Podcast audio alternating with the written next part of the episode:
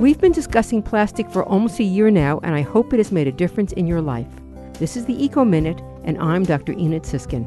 For the past year, we've been talking about ways to decrease your use of single use plastics. One of the reasons to decrease plastic use is because most plastic ends up in the environment where it can impact and kill sea turtles, seabirds, and other creatures. But another reason to decrease plastic use is what it can do to people when it breaks down in the environment. Currently, plastic is not broken down like other materials. It just gets smaller and smaller until these small pieces, called microplastics, can enter the food chain. You can get microplastics from many sources. Your water probably has microplastics in it.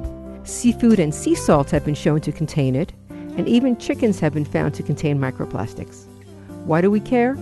Microplastics have been found to pick up toxins that could be transferred to anything that eats them, and that could be you. For more information, go to wuwf.org.